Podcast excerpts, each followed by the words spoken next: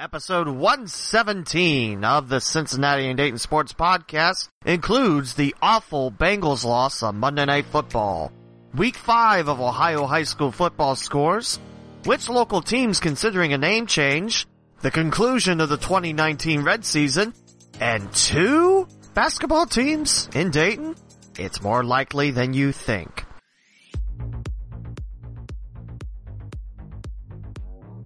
Welcome to the Cincinnati and Dayton Sports Podcast with Lee W. Mowen. This is a weekly podcast dedicated to sports happening in the Cincinnati and Dayton, Ohio region. Visit theleewmowen.com slash podcast to listen on your favorite platforms like Apple Podcasts, Google Podcasts, TuneIn, Spotify, the iHeartRadio app, and more. Follow the host on Twitter at the Lee W. Mowen and the podcast at Cinday Pod. Opening theme is Arpy by Dan Hennig from the YouTube Music Library Collection. Now for your host, Lee W. Mowen.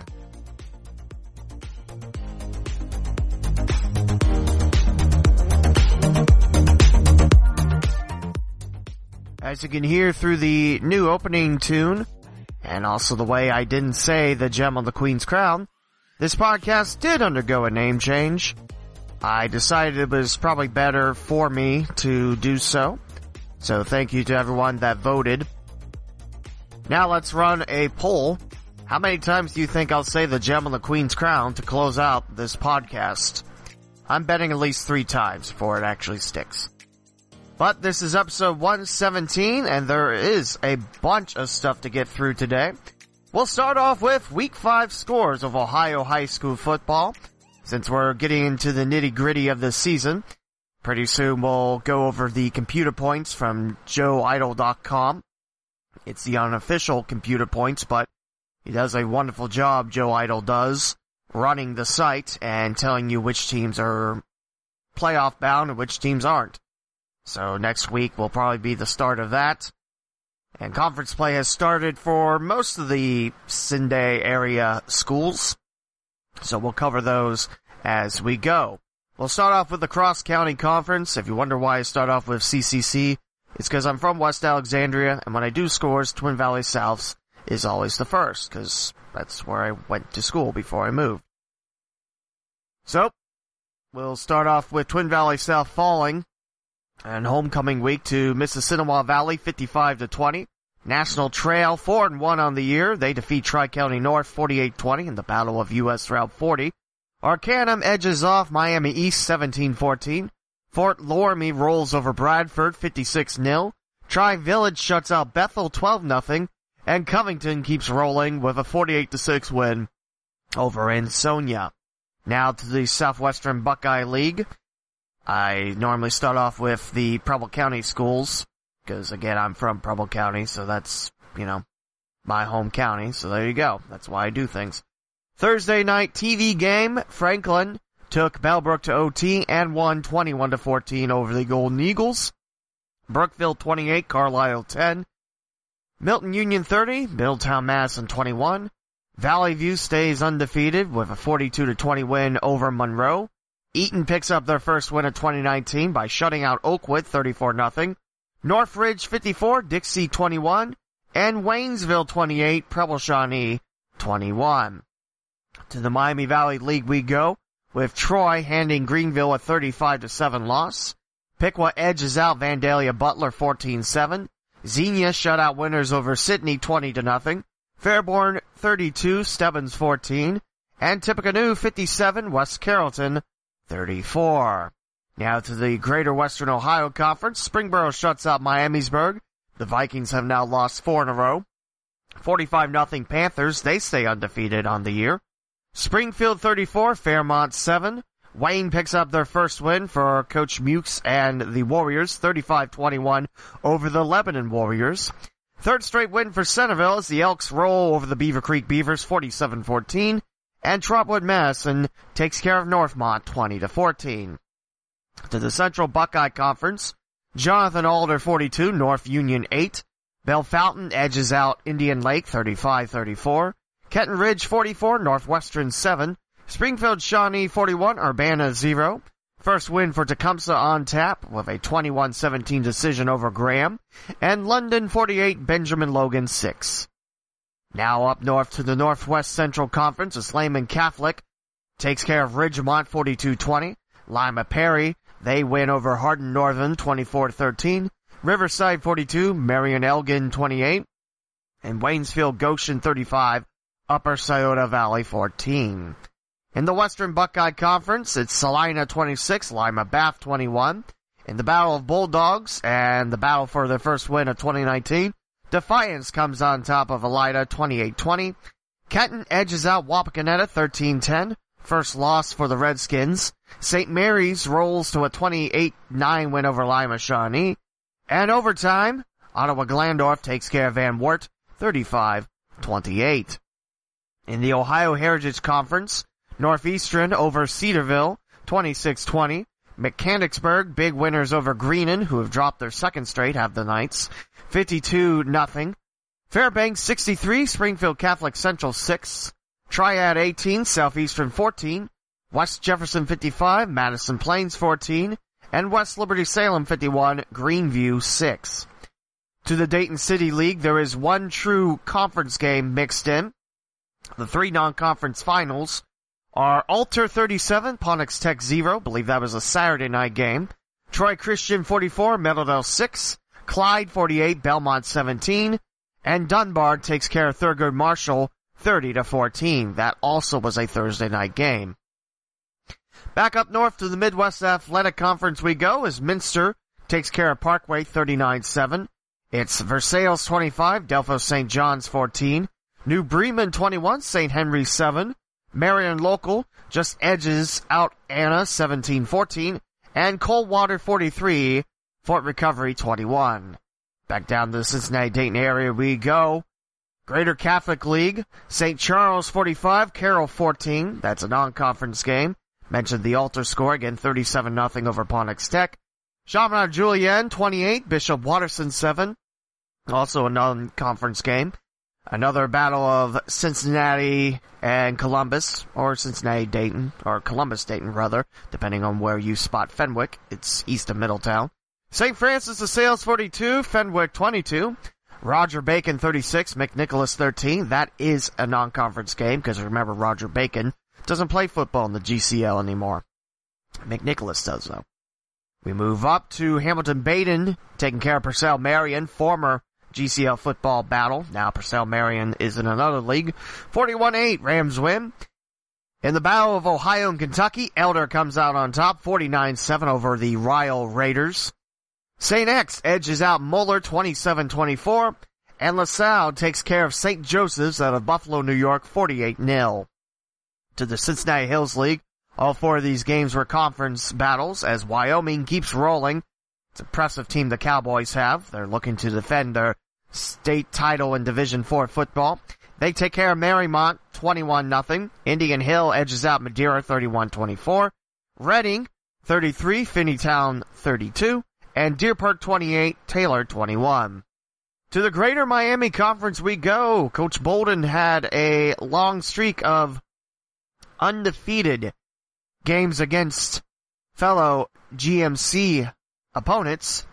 Well, that ended to Jason Krause and the Fairfield Indians as Fairfield wins 33 to 7.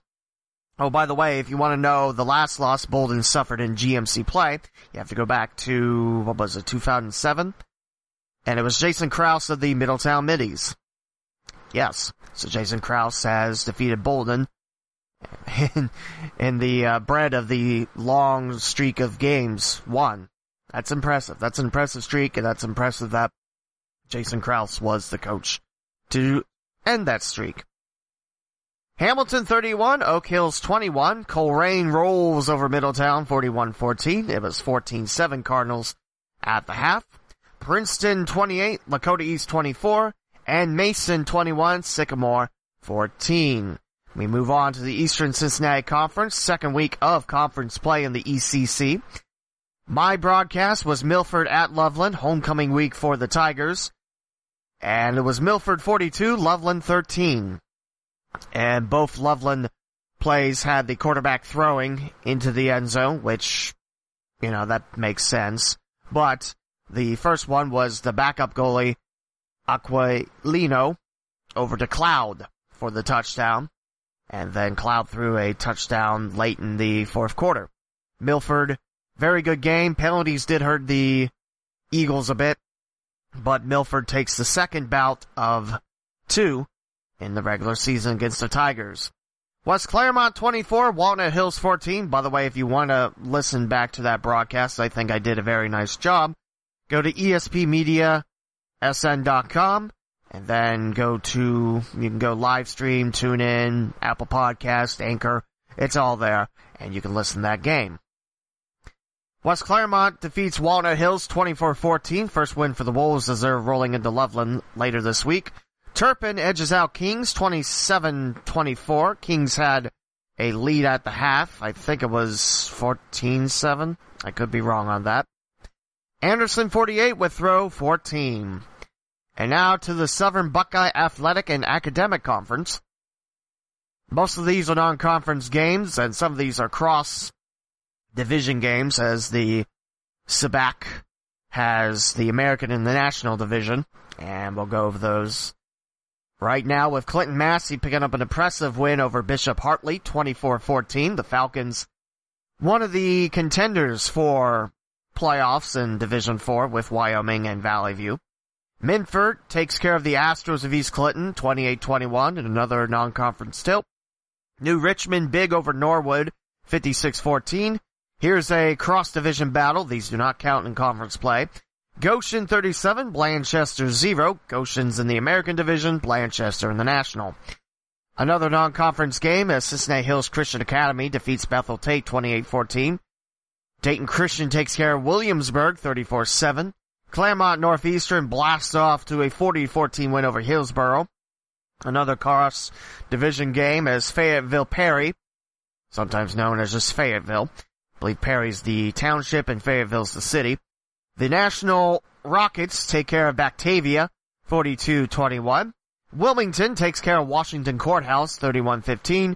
And Miami Trace defeats Western Brown, 35-21.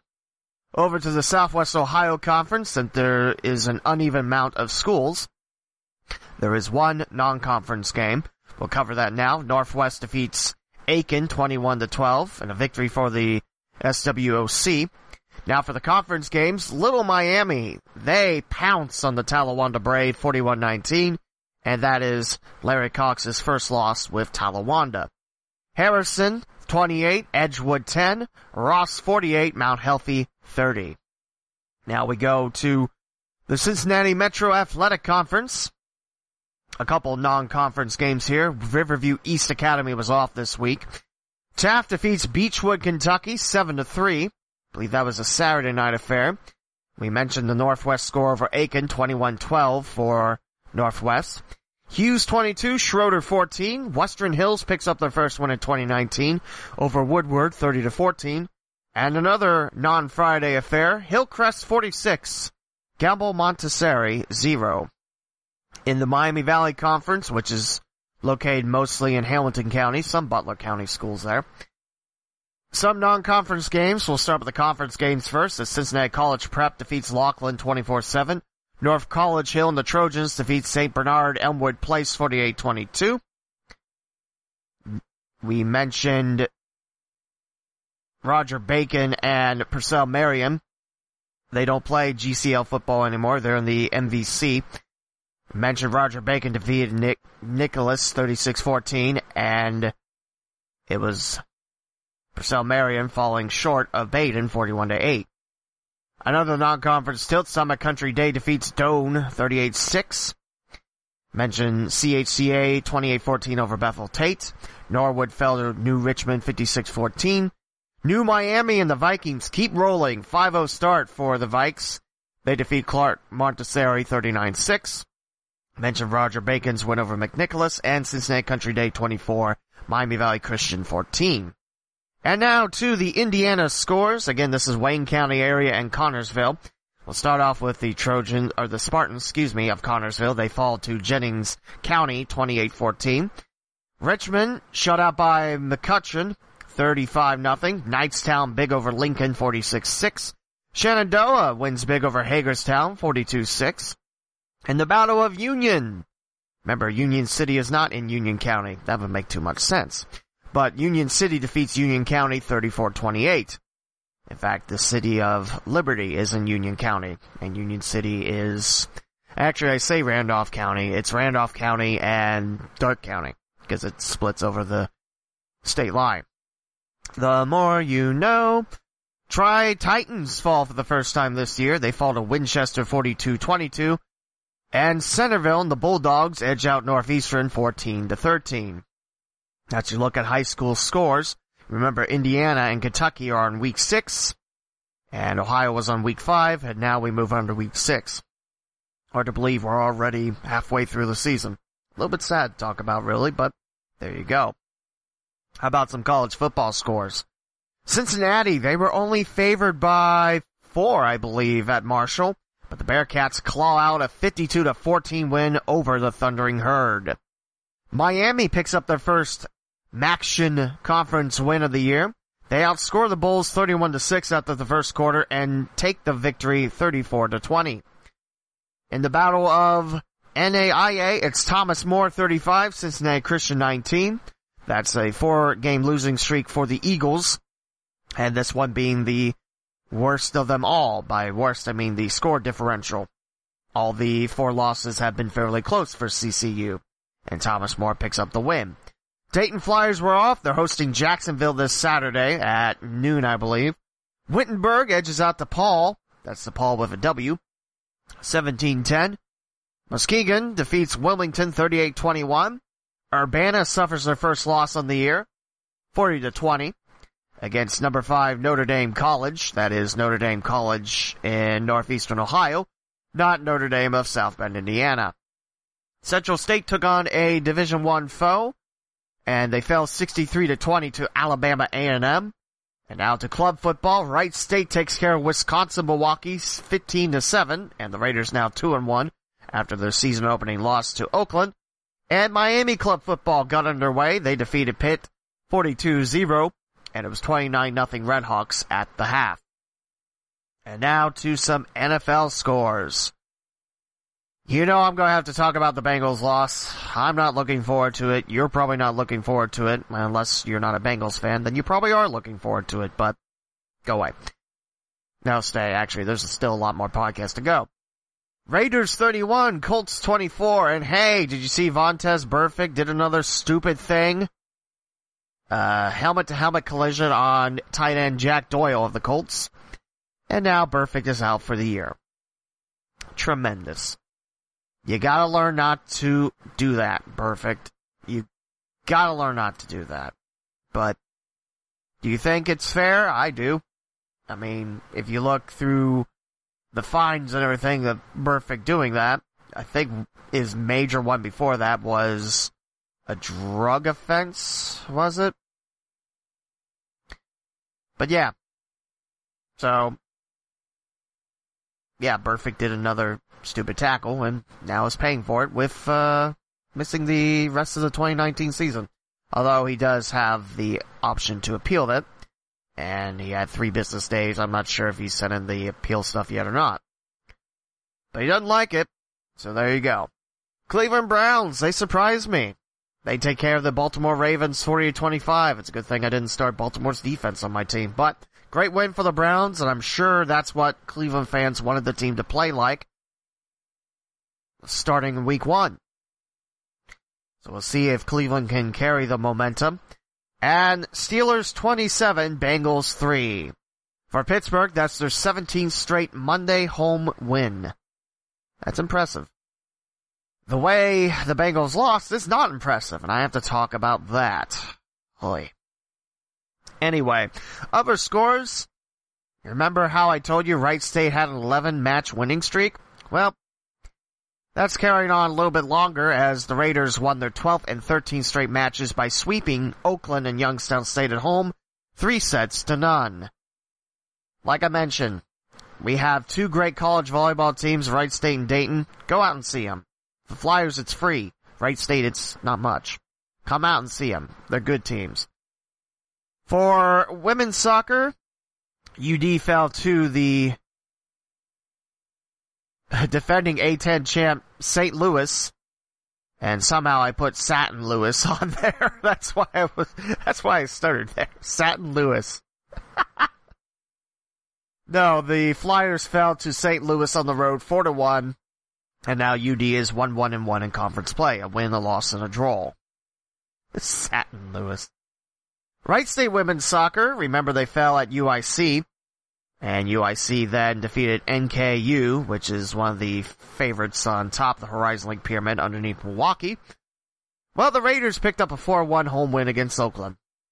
And now Wright State is 1-1 in HL play. Next opponent, well that's tonight. And the Raiders have NKU on the road.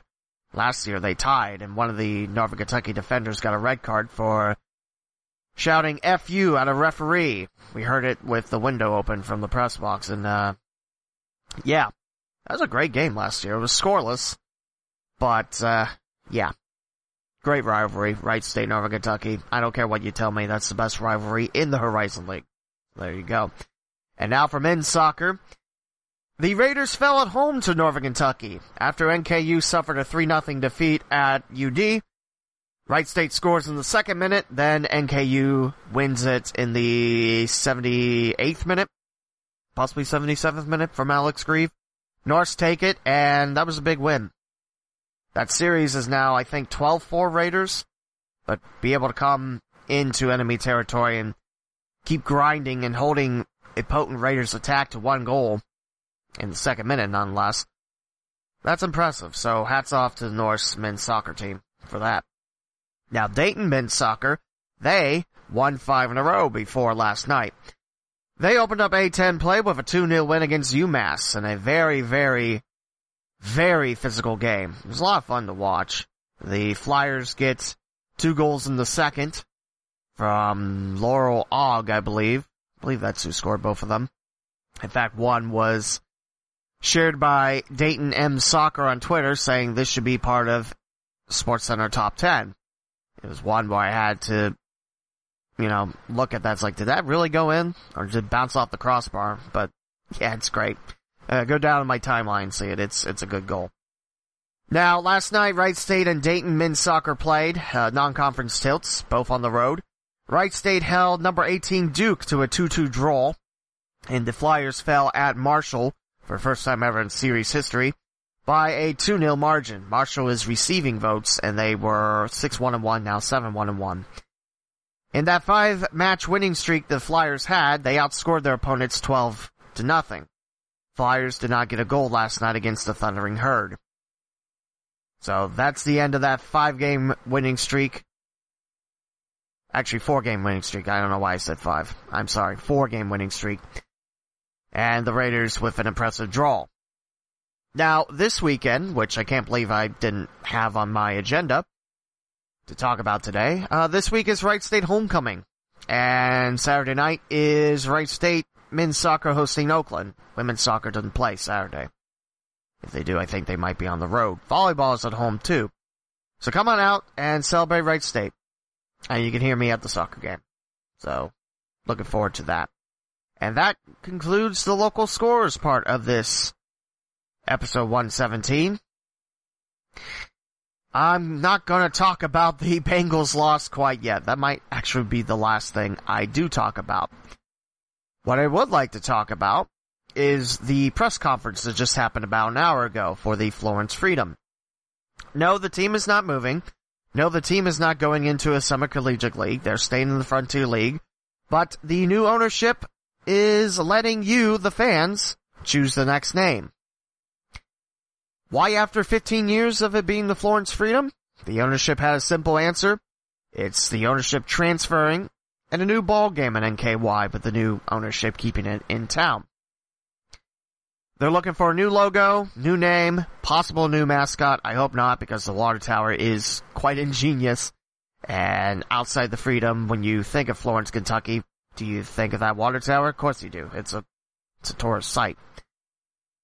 The new name will include Florence, so that's not changed in Northern Kentucky or something ridiculous like Water Tower City or what have you. Do not choose wild blueberries as the name. I swear that's, mm, that still makes me mad. But then it makes me happy because the team didn't choose wild blueberries. So take that! The new ownership wants the fans involved and they want a kid-friendly atmosphere, which they already do. They do cater a lot to the fans that come in. In fact, I'd say it's the independent version of Dayton Dragons, where they do care a lot about, you know, the people coming in and so forth. They want a local name. I mean, the Freedom's been around for 15 years, like I mentioned, came in from 2004 and they are now accepting fan submissions at FlorenceFreedom.com, and the grand prize winner, the person that has the name that the pick and suggest, will win a lifetime pair of season tickets. Free tickets for life. That's pretty darn ace. And you might be muttering, eh, it's independent, but it's not the same. It's baseball, and these players want to move on to minor and major league baseball. Why is it different? Answer, it's not. So yeah, lifetime season tickets. The link is available now. You can go to florencefreedom.com or visit their social media or go to the link I retweeted a little while ago. And there you can ta- uh, name your team or name the team contest. There is a mail-in option if you look at the official rules and I looked through them, and really it's a bunch of legal mumble jumble, saying that, you know, we're judges, you send in. Your answer has to include Florence. I think the team name should be the Florence what? What is your team's name significance to our community? Meaning, what does it have to do with Florence, Kentucky? Your name, I think that's pretty simple. Mailing address, contact number, email address, and birth date and then they ask, do you want to be contacted about anything? It's through Google Forms, and it's running for about two weeks. It ends October 16th at 11 a.m. So, a chance to name your team and win lifetime tickets. That's pretty darn ace. Although I will say from early reactions on social media, both a little Facebook and a little Twitter, a lot of fans don't like it. They want the Florence Freedom name to stay. Natty Sports on Twitter mentioned that you've had this name for 15 years and any name change will jeopardize that. I mean, the ownership group is Freedom Baseball Club LLC, which name changing businesses, I'm sure that's not difficult. Uh, the ballpark is located on Freedom Lane. I mean, Freedom, you get that everywhere in the United States. It's not directly linked into Florence, so I get what they're going at. But at the same time, they've been there for 15 years. They are part of the community. They are woven into Florence, Kentucky. Also, I mentioned uh, the team is staying in the Frontier League. The team is also staying at UC Health Stadium. And during the press conference, they were mentioning ways to use UC Health Stadium year round. And then I thought, wouldn't it be great if Northern Kentucky University played there? I looked on Google Maps because I wasn't sure how close Florence was to Highland Heights. Uh, it's about 18 minutes if you stay on the highways. 23 if you take the back way, or if you go on the bus, it's 50 minutes. So there you go. It's not the worst. It's not exactly right on campus either. But if that's not possible, where NKU can't play on the artificial turf, why not have an NKU day, a la Raider Day at Fifth Third Field? You know, where Wright State hosts Northern Kentucky for a game at Fifth Third Field when the Dragons are on the road. Why not the Norse do that with the Raiders? Have a game at UC Health Stadium and a little chance to play at a independent ballpark. I think that'd be really cool. I don't know if that's possible for NKU, but that's I hope. I'm not quite sure how far Thomas More is from UC Health, but that's another option too. There, there's options use it year round. Now, of course, in the winter, you know, when snow, I mean, good luck using it, but you get what I'm saying. There's possibilities. So, I definitely like where this ownership is going, and I like the idea. I think I'm on the bandwagon to keep the freedom name though. That's just me. So if you'd like to take a part of this, it's open to people of Indiana, Ohio, and Kentucky, and you have to be over 18 years of age. It, again, runs until October 16th. You can find the link on social media or florencefreedom.com and get your name in there. I'm hoping that the Freedom are, you know, picked. I mean, I think with a really sharp logo, that Freedom name can stick. I, I didn't hate the old logo to begin with, but there you go. So we'll see what happens there. We're going to take a quick break here on the Cincinnati Dayton Sports Podcast in episode 117, and we'll come back to the Reds. They're done. The Bengals lost Monday Night Football. Yes, I have to talk about it. And two basketball teams in Dayton, Ohio, and they're both not college teams. It's more likely than you think. We'll step aside real quick and come back with more. Hey listeners, did you know that you can buy gear supporting the local Sunday Sports Podcast? Visit the leewmowen.com slash podcast, then click on Buy Podcast Merchandise made by TeePublic. You can get shirts, hoodies, mugs, phone cases, and even stickers. Check out the local Sunday Sports gear by TeePublic. Hey folks, this is Lee W. Mowen of the Gem on the Queen's Crown, the Cincinnati and Dayton Sports Podcast. I'm here to talk to you about Anchor, the easiest way to make a podcast. Let me explain why. Anchor is 100% free, and there's creation tools that allow you to record and edit your podcast right from your phone or computer. Anchor also distributes your podcast for you so it can be heard on Spotify, Apple Podcast, Google Podcast, and many more platforms. You can even make money from your podcast with no minimum listenership required. It's everything you need to make a podcast, all in one place, and all for free. I love hosting on Anchor. It's been super easy to upload episodes, and when I had a problem with something, their tech support got it fixed very quickly. Download the free Anchor app on Google Play or in the App Store, or go to anchor.fm to get started. Anchor, the easiest way on making a podcast. You know what's nice about that TeePublic ad?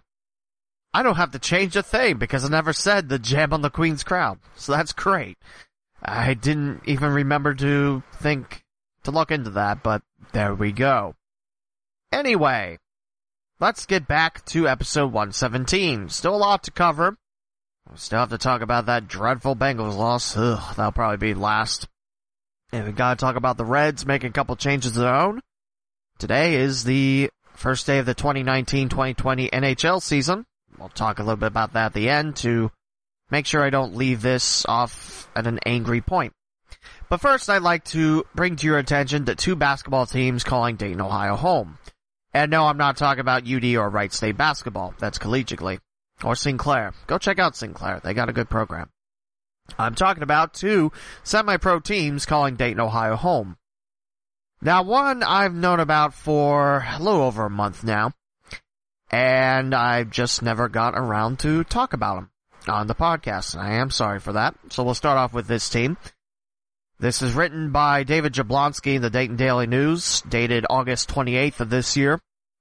You might know David for his coverage of Dayton Flyers and Wittenberg Tigers stuff, and I think he does a little Ohio State stuff too. The Dayton Flight joined the Basketball League.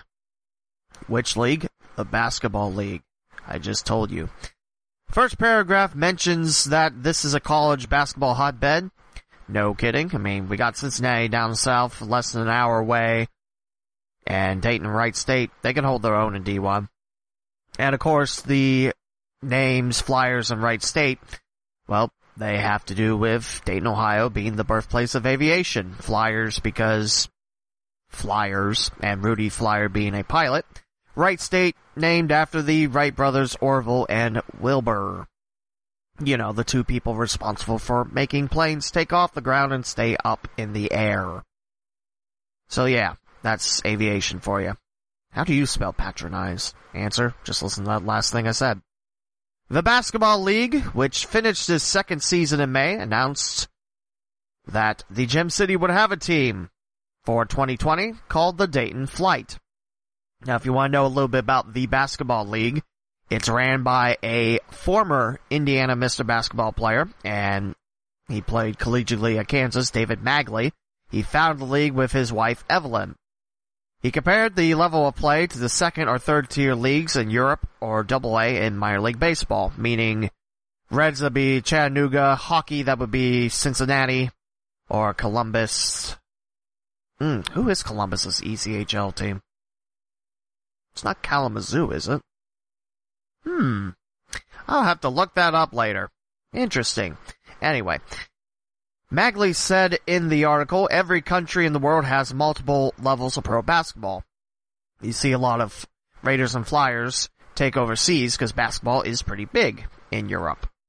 In the US, you really have the NBA and the G League, which is pretty much the same thing because the NBA is now taking over the G League markets for the most part. Move them within an hour of the NBA franchise so they can operate like a JV varsity.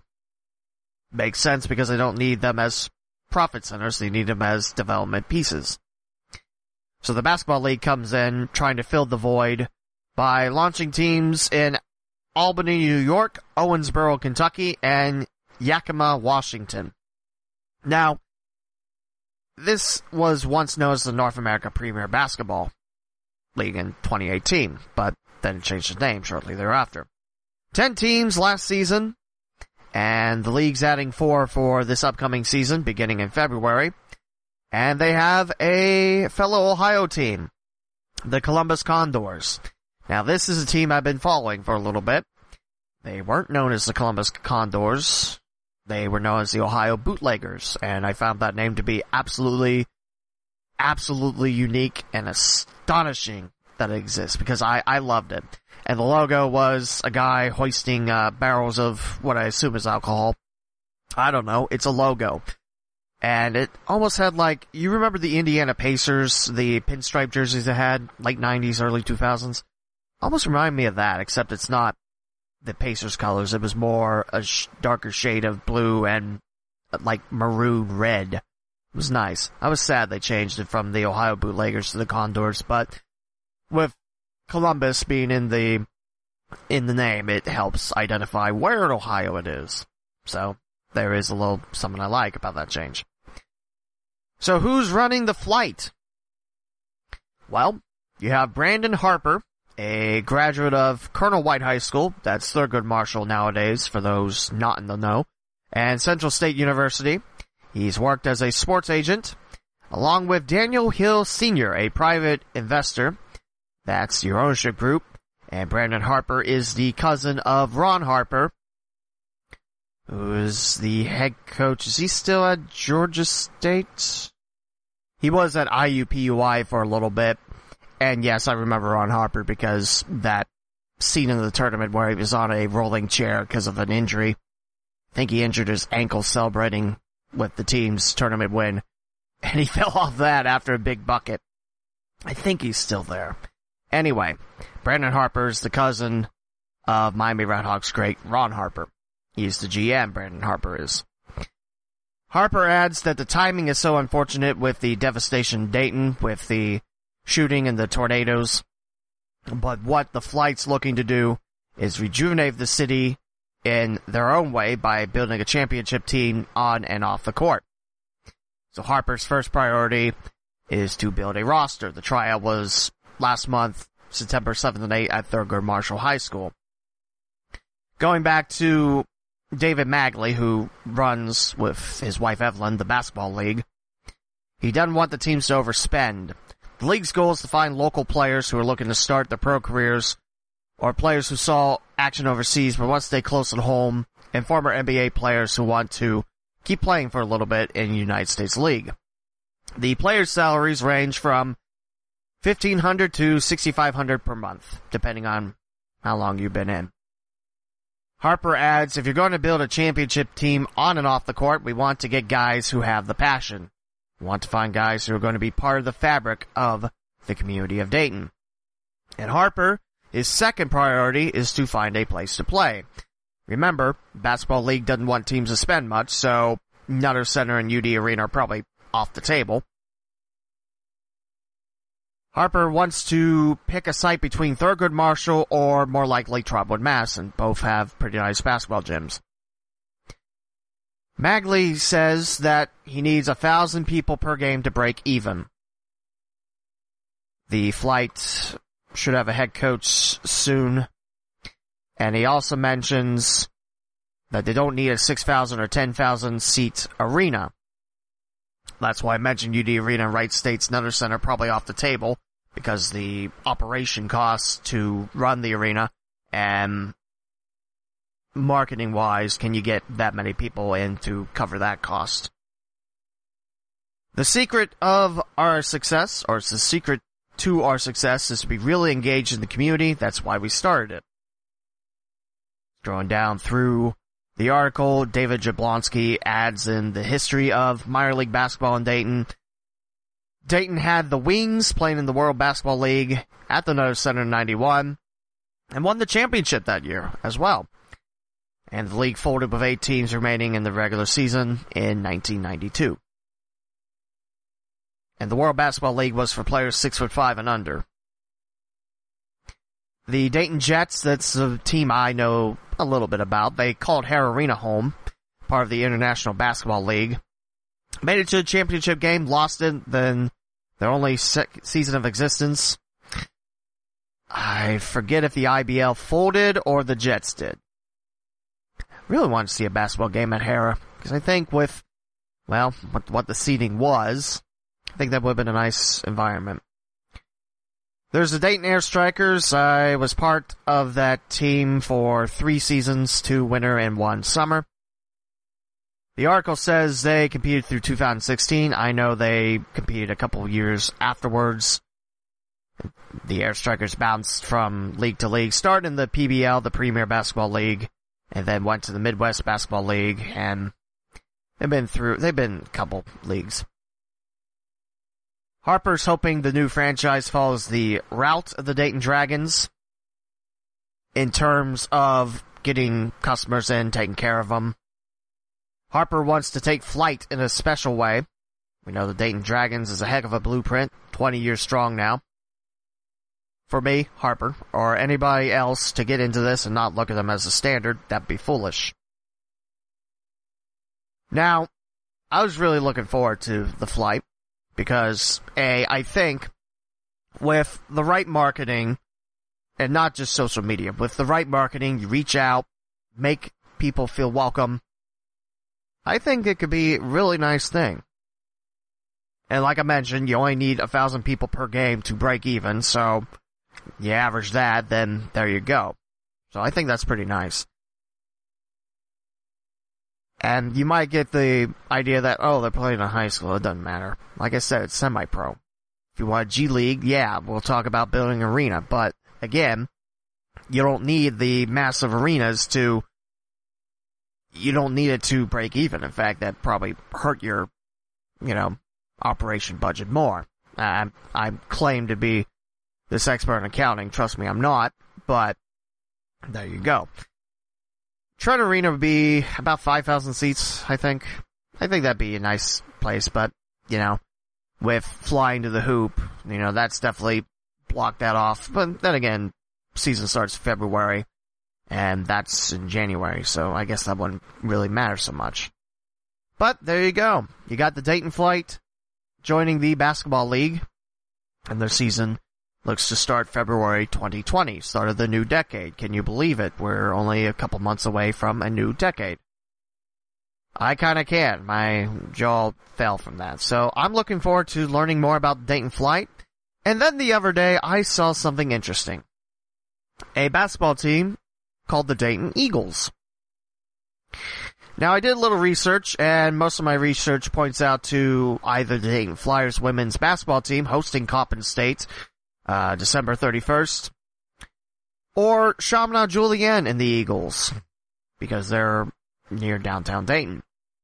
So trying to find Dayton Eagles stuff was a little bit tough, but they got a Facebook page, Dayton Eagles Basketball. Click on that and it takes you there. It's amazing how the internet works. So I looked into the Dayton Eagles. And actually, where did that go? Uh, you can follow them. Like I said, the URL is facebook.com slash eagle SZO. That's a really nice logo too. It's like, like a chocolate maroon and pale gold. I do like the logo. Anyway, a second basketball team. Surely you jest. Well, I looked on the Facebook page and there are videos of the Eagles playing basketball already. And the latest one is from September 30th at Belmont High School, which is, if you don't know, Trotwood Madison Thurgood Marshall, that is north of 35, still south of 70, and Belmont would be south of downtown Dayton, in one of the older villages in Dayton, I believe.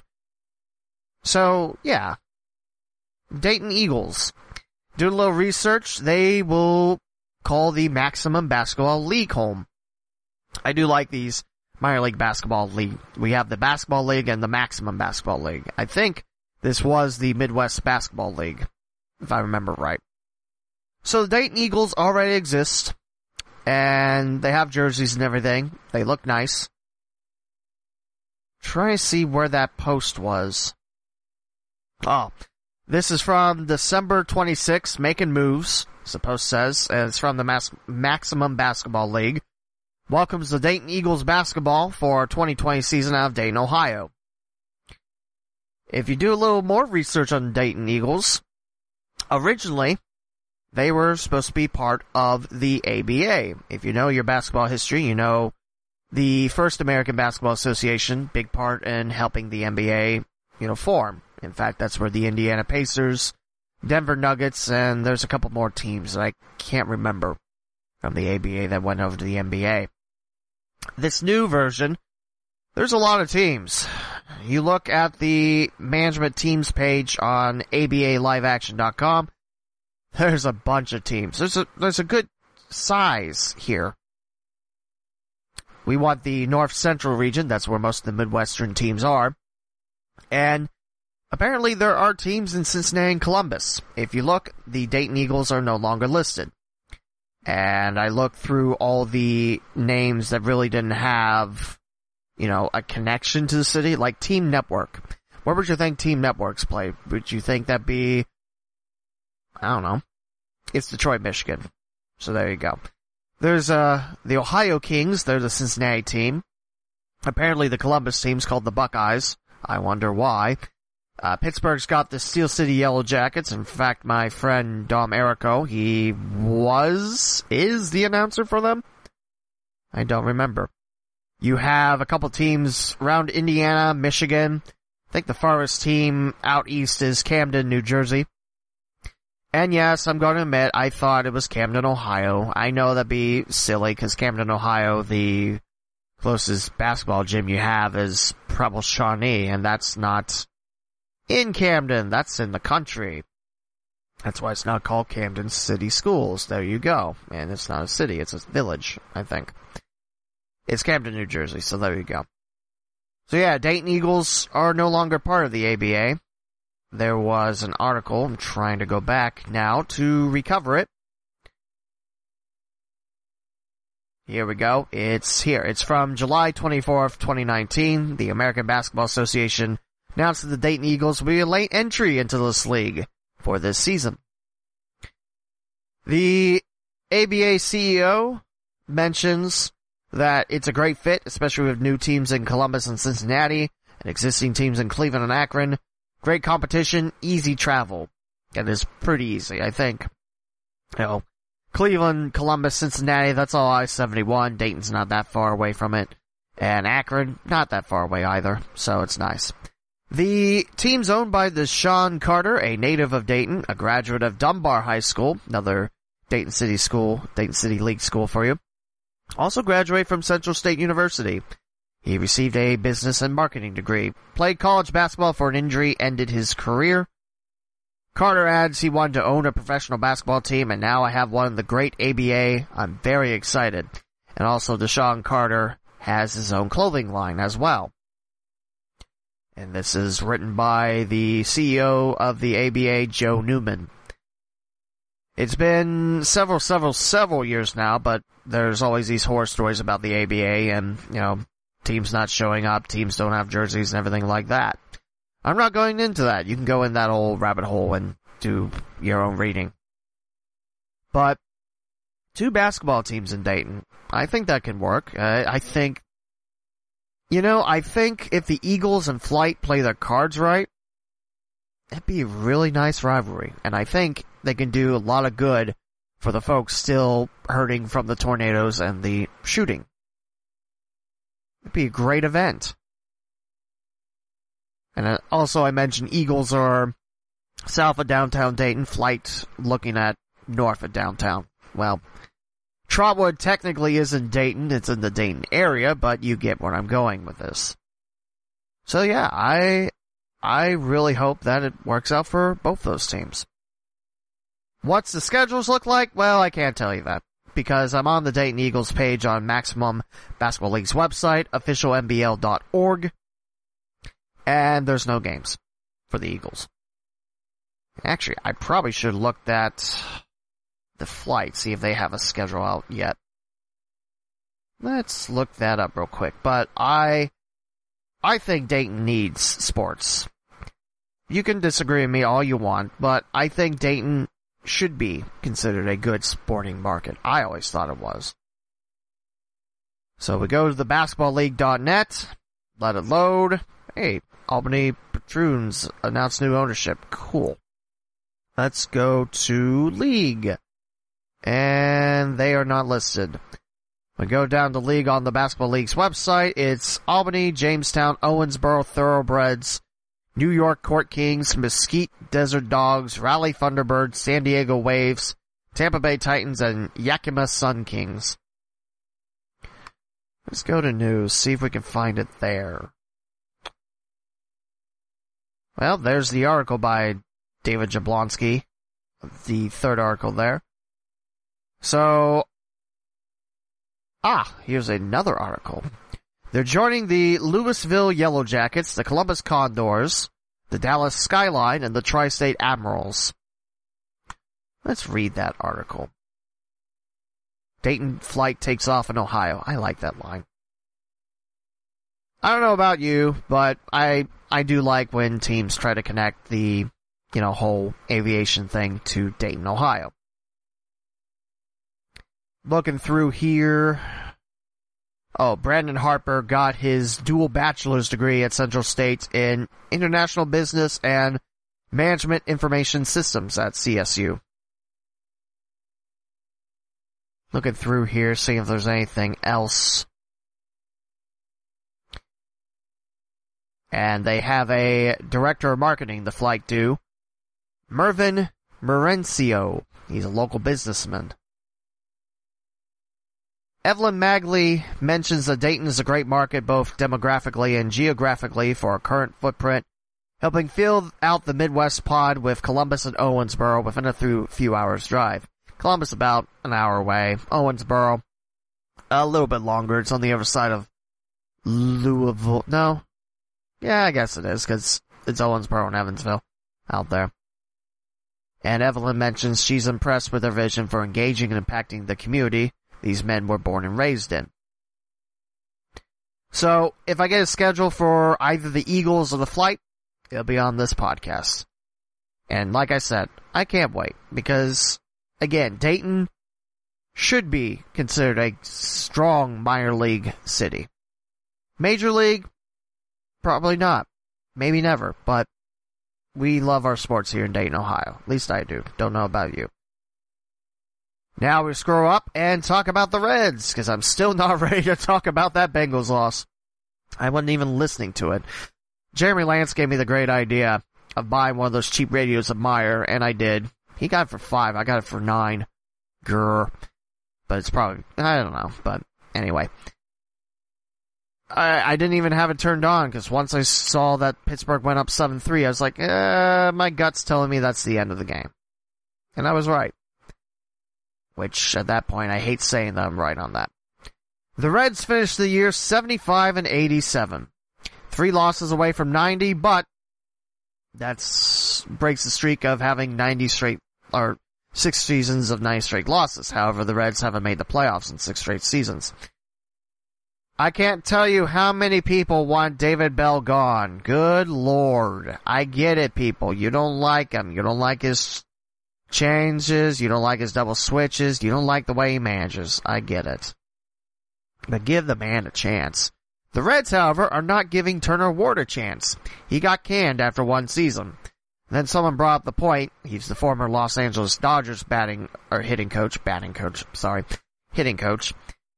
He came over when Matt Kemp and Yasiel Puig were Reds. Of course, Kemp got the boot quite early and Puig was traded over to Cleveland.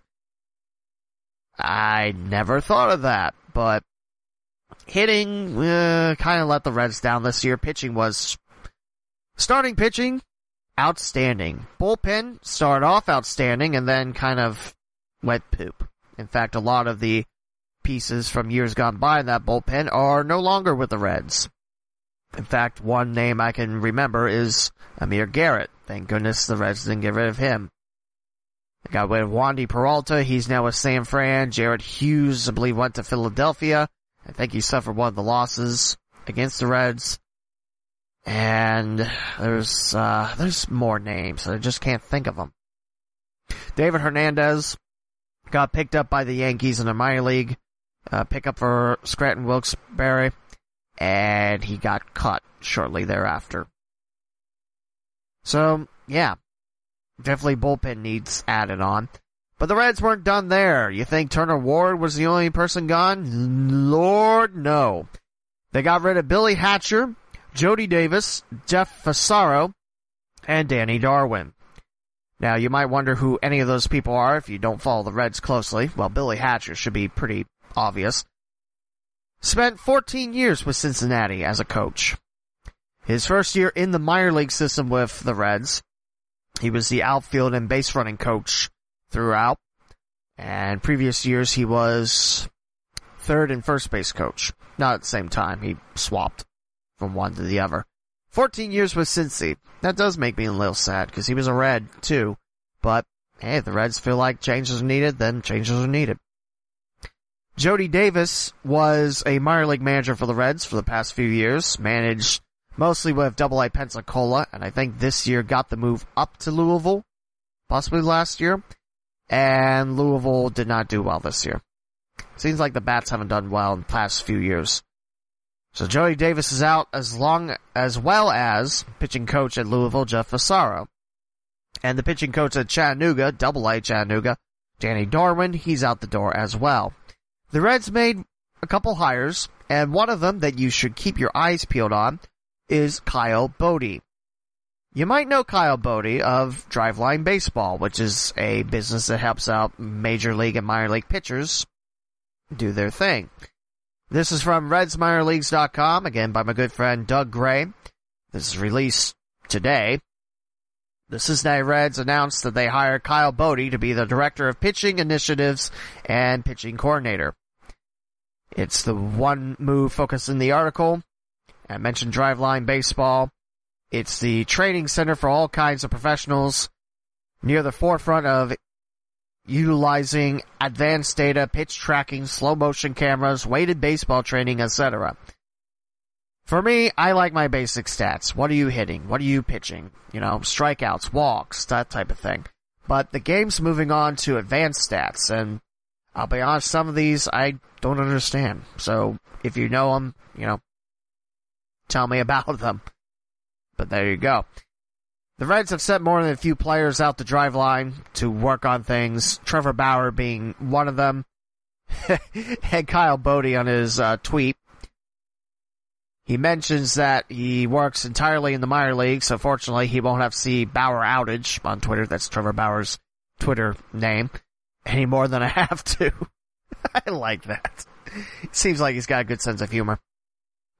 Pitching coach Derek Johnson, who I still think is a great hire for the Reds. He's not a driveline guy, but much of what he does follows along the same lines.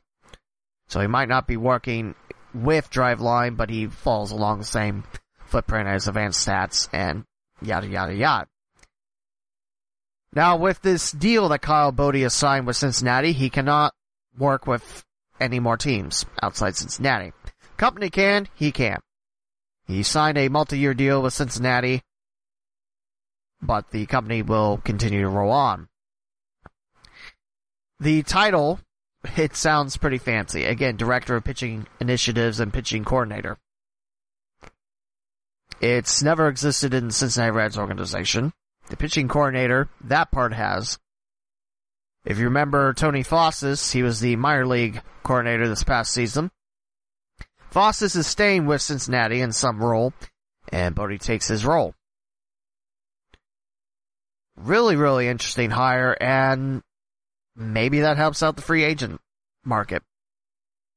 Reds will probably be in the market for one, maybe two starters. Bullpen definitely needs attention. I mean, especially this year with Raisel Iglesias losing, what was it, 13 games, 14 games? And most of those save situations. It's, uh, yeah, it, it, bullpen needs some serious attention. And a bat or two, depending on what the Reds think about Aristides Aquino. Or Aristides, I think that's what Marty said. I've heard it like five different times once Aquino came back up in the majors, so, you know. In 2014, Boddy turned down a role with the Houston Astros, and he mentions that he really was blown away with the direction the Reds are going. He felt like the Reds' opportunity was just, it just felt right. So very, very interesting to see what Kyle Boddy's effect happens in the Reds minor league system with Derek Johnson. And I feel like that might be a nice start with things as well. There's also new hire, Caleb Cotham, uh, two years back was a Red. Try to find that article on here. I should mention Danny Darwin, who was released from Double A Chattanooga. His nickname was Dr. Death. That's an outstanding nickname. I don't care who you are. Still on RedsMinorLeagues.com. Mentioned Caleb Cotham was hired in a role with the Reds. I'm not really seeing it. Probably talk about next week. But, see the Reds are starting to make a couple changes. We'll see who managed Louisville next year and who the pitching coach at the double A and triple A level will be. It sounds like the Dragons staff is staying put. There really hasn't been any firings down there, but they could move up, down, you know, it's happened. But we'll see as time goes on this off season. By the way, what'd you all think of that NL wildcard game? How about that comeback by Washington? That was, that was pretty big against Josh Hader of all pitchers. Playoffs are a different animal. It's a new season. The Brewers are out. Nationals move on. I believe they're taking on LA. And the AL wildcards tonight with Oakland and Tampa Bay. A game that I can't decide who I want to see win. Oakland's got Sean Murphy of Wright State in Centerville. And he's done quite well. He's batted 240 something, but power's there and defensively as a catcher, it's the entire package. So I, I definitely like to see Murphy and the Athletics move on, but won't be mad if the Rays do, because the Rays do have a very nice team, and that's a farm system I like to see Cincinnati try to, you know, make one of their own. In, in terms of the success, I'd like to see the Reds farm system be as successful, even more successful than Tampa Bay's. So, there you go. So fans, 2020 outlook, what are we looking at? Are we more positive going into this off season? Are we more negative? What are we feeling like? I think 2020 could be a special year. Especially the fact that the Cubs and Pirates will have new managers. Clint Hurdle, it was originally announced he'll come back for 2020, but then a day or two later he gets fired. And Joe Maddon gets the boot from Chicago. What was the chances the Cubs made the playoffs? It was like in June, it was like at least over 78, and they didn't. Which, uh, you hate to see it, but there you go. What do we want in the off season? Like I mentioned, that bullpen needs some serious attention, and I think you can try to find a solid four or five in that starting rotation. You might argue Tyler Mahle, uh, maybe. we'll see how he does with this off season. But I like Castillo. I think Bauer rebounds from 2019. I think DeSclafani's a solid fit there. I know there's another pitcher. Oh, Wood. I don't see Wood coming back, which is a shame because I was really hoping he would, but that's baseball. That's the business. So there you go. So whatever you feel about Reds off season, you know, you can interact with the podcast and I'll talk about it. So you can do that by interacting on Twitter at CindayPod and the Lee W. Mowen, or go to the Facebook page, the Cincinnati Dayton Sports Podcast. Let's see, what else can I talk about? The weather. It's still hot. Why is it still hot? Uh, we can talk about, okay, fine, I'll talk about the Bengals loss. I'm not looking forward to it. I said very, very, very strongly. As you know, the Bengals are now 0-4. They lost to Pittsburgh 27-3 on Monday Night Football. I was hoping the Bengals and Steelers would be a lot closer than that, and possibly the Bengals take the game at Heinz Field. But nope. It was not meant to be. So let's scroll through and tell you some stats. Cincinnati had a 3-0 lead after one, but Pittsburgh got 10 in the second, 14 in the third, and 3 in the fourth to seal it away from the Bengals. Randy Bullock, the only Cincinnati score, a 28 yard field goal with 54 seconds burn off the drive and 8.22 remaining in the quarter. So the Bengals did strike early. I do like that. And the Steelers, they struck early in the second. It was Conner from Rudolph, which I don't know if I mentioned, but I think Rudolph is going to have a bright future with Pittsburgh, and I really do like James Conner. He's not immune to criticism. He's had a slow start, I know, but I still like Conner. I think he'll do nice for Pittsburgh and the Steelers. Conner rushed for 42 yards on 10 carries. Samuels rushed for 26 yards on 10 carries and a touchdown. As Pittsburgh got 66 yards on the ground on 25 attempts. That's not bad. Although is that the Bengals defense stopping the Steelers run, or is it the Steelers running game not that good? I don't know.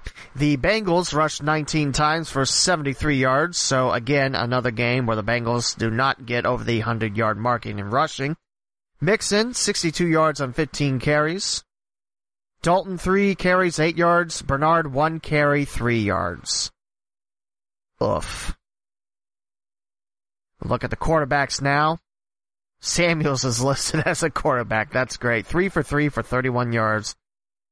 Rudolph went 24-28 for 229 yards, no picks, two touchdowns. His quarterback ranking a very nice 124.6.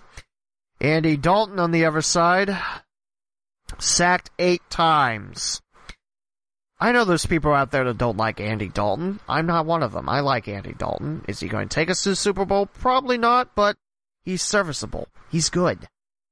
But that offensive line, it, you might as well have construction barrels in front. At least they can block for a little bit. Oh, Bobby Hart, Andre Smith. Oh. Anyway, Andy Dalton, 21 of 37, 171 yards, no touchdowns, one interception, at a QB ranking of 57.4. That's not good. Samuels, his three for three with 31 yards. Of course, he's a running back. He's the second string running back for Pittsburgh. 109.7. When your second string running back has a better quarterback ranking, you know things went south. Receiving wise, Conner, 8 of 8, 83 yards and one touchdown. Samuels, 8 of 8, 57 yards. Johnson, 6 of 6 for 77 yards and a touchdown. Smith Schuster, 3 of 4 for 15 yards. I think I mentioned this, what was it, last week, two weeks ago? Smith Schuster, great running back, or great wide receiver. He's a great running back, yes. A great receiver, but is Brown's absence really hurting him? Think about it. With Brown drawing double team off the defense, you got Smith Schuster there. Is that hurting Juju? I don't know. I do like Juju though out of USC. Southern Cal, fight on. Vannett 2 of 2, 28 yards, and Snell and Washington oh over 1. For Cincinnati, Auden Tate, four catches, six attempts, 50 yards. Four six was Bernard, 16 yards. Four five for Mixon, one positive yard. John Ross the third, three of six for 36 yards. More news on Ross in a minute. Boyd, 3 of 6, 33 yards. Eifert, 2 of 5, 27 yards. Willis, 1 of 1, 8 yards. Uzomah, 0 for 1. So the Bengals receiving corps picked up 171 yards, and Pittsburgh picked up 260. Yeah. One interception, it was Barron for Pittsburgh. Punting wise, Berry for Pittsburgh twice for 99 yards. Huber, five punts, 205 yards to get a touchback and pin Pittsburgh inside the 20 once. Yeah. And Cincinnati has developed a fumbling problem again. Not as bad as Seattle, but uh, pretty pretty darn close. Dalton two fumbles, lost one. And Pittsburgh, uh, Johnson lost the only fumble for Pittsburgh. Now going back to the news on John Ross. I thought this year would be great for him. I thought he'd bounce back. The first two games, woo wee, watch out. Third game, not so much. This game, not so much. But, if I go to my profile here, there's an injury to John Ross. And it's in his other shoulder. He got, what was it, his right one operated? John Ross is looking at about a month's absence, multiple games after suffering a right shoulder injury on Monday night. Likely a grade 2 moderate AC sprain. I'm not a doctor, nor do I play one on this podcast, but sprain, it's decent news. It means probably won't need surgery. Sprains can heal themselves. At least they think they can. Now, I mentioned it's on his other shoulder. In 2017, he had something happen to his left shoulder, and I think it took him out pretty much most that season. Now he's got the right shoulder. Ugh. The injury bug bites down on a promising wide receiver for the Bengals. Try find anything else. First down battles were close. Both teams have five rushing first downs. Steelers got three more passing first downs than Cincinnati did, 12-9, and by penalty, Steelers 3, Bengals 2. Third down efficiency, 4 14 for Cincinnati. Ouch. Pittsburgh, not that much better at 3 of 9, percentage-wise. Fourth down, the Bengals went 1 of 3, Pittsburgh went 0 for 1. Pittsburgh grinded out 326 yards total. Cincinnati only managed 175. I really didn't want to read the stats on this. Following through on social media, I think that was enough. Try to see if there's anything else I can mention, but yeah. That offensive line needs fixed. N- not even, you know, put a piece here and it's all better. It needs fixed. All five spots in the offensive line, it needs taken care of. You can't have a running game without an offensive line. You can't have a quarterback play well without an offensive line. That OL needs swapped. Now. Not 2020 season, now. Are we really looking down the barrel of an 0-16 season? Arizona's in town this upcoming Sunday. So I'd like to tell you no. The Bengals are probably looking at a 2 and 14, maybe 3 and 13 season. But, uh, 2 and 14 seems optimistic after this game. I mean, oh, it's, it's so hard to talk about. It's, I feel like I'm going to get to this point where I'm saying every week the offensive line needs help. They need support. And people want to throw Ryan Finley in there. For what? He's just going to get slaughtered as that offensive line just lets through the defense. Dalton got sacked eight times. You think Finley wouldn't got sacked with that offensive line? Grant, I like to see what Finley can do too, but like I said, Dalton is not the big issue here. It's that darn line. What happened to the team from week one? where I looked up and said, you know what? It's a one point loss to Seattle. They lost that game late, but it's competitive. The San Francisco game and the Pittsburgh game. I'm looking at this like, what happened to that team? The at Buffalo game. At least the Bengals were in it. Buffalo's got a pretty darn good defense. We're talking about an 0-3 Pittsburgh team that, I mean, most of their losses were close too, but, oh, you thought it'd be a little more even than that. And I'm not trying to take anything, anything away from Pittsburgh. Honest to goodness, I don't, but there was a tweet, and I think I didn't retweet it, which makes me mad now because mentioning the offensive line is alright if you just replace the tackles, the guards, and the center. It's like, hey, that's the entire offensive. Oh, I get it because it's not good. Ah, it's just. When Mark Schlemmer, who's co-host of Kinner and Schlemmer and a guest on this podcast uh, way back in the day, when he mentions he's giving up being a fan of the Bengals until Mike Brown and his family is no longer in the picture, you know things weren't good. Saw on Twitter today where fans are taking off their Bengals gear and then putting on Patriots gear, which, you know, I'm not in for the bandwagon thing, and yes, I do like the Patriots, but it's long before the dynasty begun. So there you go. You can't call me a bandwagoner.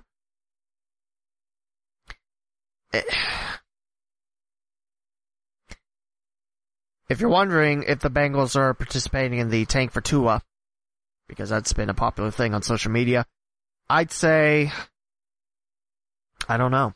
I don't know at this point. The first round picks could probably going to be an early one. I think I mentioned what I feel needs fixed. Linebackers need, we need speedier linebackers, better depth out there. What happened to the team that was competing and made the playoffs? What happened? Where did that spin down? Was that playoff loss to Pittsburgh that crushing? Where the team doesn't even fight back the next few years?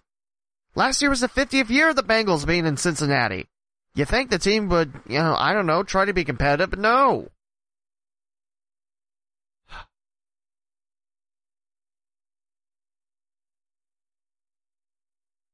Is there really a new day on the horizon? Or is that poster right where it's Mayday? Uh, it was again from Twitter, and someone had a poster of a Bengals plane in the Ohio River next to Paul Brown Stadium, and Mike Brown's like, oh!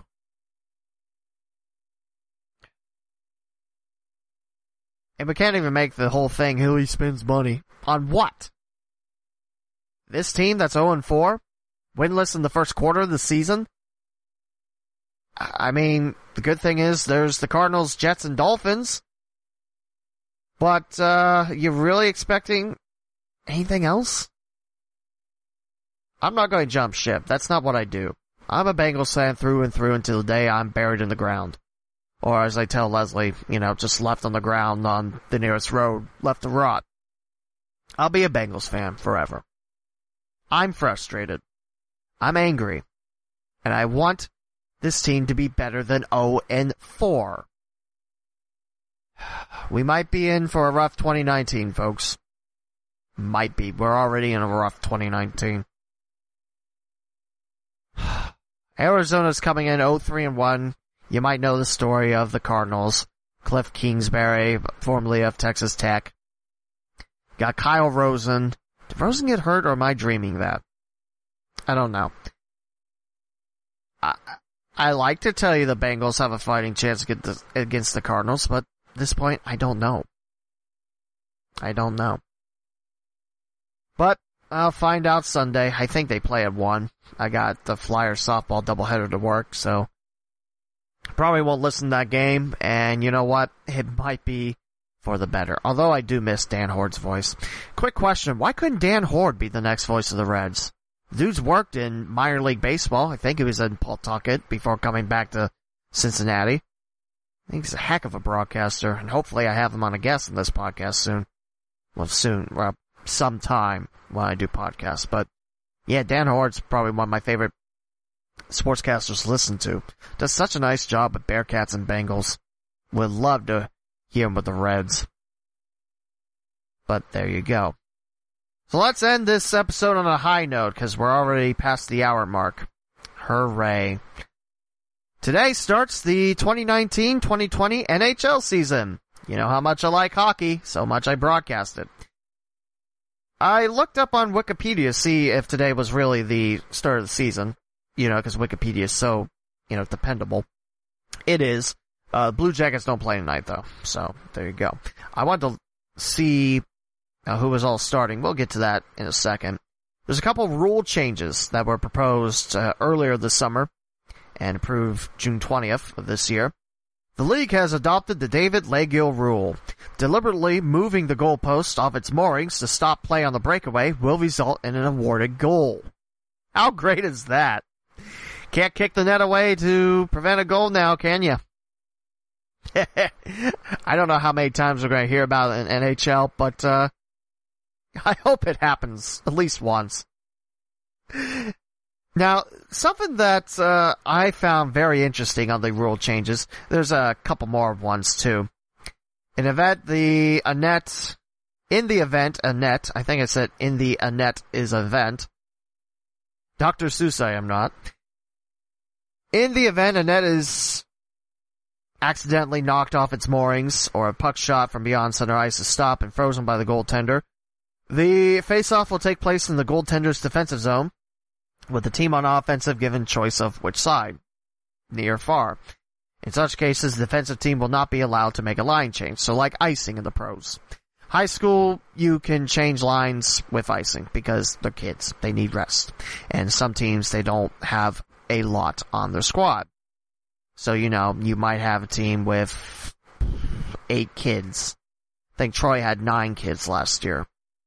So that gets tough on kids. So, yeah but you get what I'm saying. A puck that leaves out of play in the offensive zone will remain in the offensive zone for the next faceoff. Players that lose their helmet during play must return to the bench as soon as it's feasible or can be replaced or the player has to go get their helmet. Safety first. Video review is something very, very interesting. Teams now have an unlimited number of coaches challenges but failed challenges now result in delay of game penalties instead of their timeout. So the first failed challenge will be a two minute minor and someone off the bench goes and serves that. And after that, it becomes a four minute double minor for failed challenges. I don't think we're going to see too much of that, but who knows? Maybe. But I, I think that's kind of cool actually. Uh, you might hate instant replay. I think that it's got its purpose. And sometimes I like it, sometimes I don't. But, there you go. Apparently, delay of game penalty for pucks going over the glass will not be reviewable under this situation. A team may challenge goals that follow plays in the offensive zone that should have instead resulted in stoppage before the puck went into the net, meaning if it's off the goalie and finished off when it should have been ruled dead because ref didn't see the puck, didn't blow it quick enough, you know, that type of thing. Missed stoppages include hand passes, pucks high sticked to a teammate, and pucks hitting the netting or going into the player's bench. Delay of game penalty for pucks going over the glass will still not be reviewable. I just said that. Sorry. All match and major penalties, excluding fighting, will be required to video review. Officials will reserve the authority to reduce the penalty to a minor penalty depending on the result of the review, but referees cannot get rid of a penalty altogether. Okay. That's pretty interesting. And referees have the option to review high sticking double minors at their discretion and without consultation with the NHL Situation Room, which I believe is just their review office in Toronto. Yeah, I, I kinda like the unlimited reviews, but if you're wrong, then you go serve a double, well, you go serve a delay of game minor, and then double minor after that. I like that. So we'll see how that goes. So who's playing in the NHL opener? Well, that's a very good question. Tonight, you have the Ottawa Senators at the Toronto Maple Leafs, the Washington Capitals at the St. Louis Blues, who will be getting nice rings. I saw them on Twitter. They do look really nice. The Vancouver Canucks are at the Edmonton Oilers. And the San Jose Sharks are at the Vegas Golden Knights. Tomorrow, you have the bunch of jerks. Oh, I'm sorry, the Carolina Hurricanes. I'm sorry, I like that nickname. I still want to get a bunch of jerks shirt. Even though the Hurricanes might not be a team that, you know, I actively root for, how can you hate that name? Thanks, Don Cherry. Anyway, Carolina hosts Montreal and the Canadiens, and Buffalo will be at Pittsburgh tomorrow.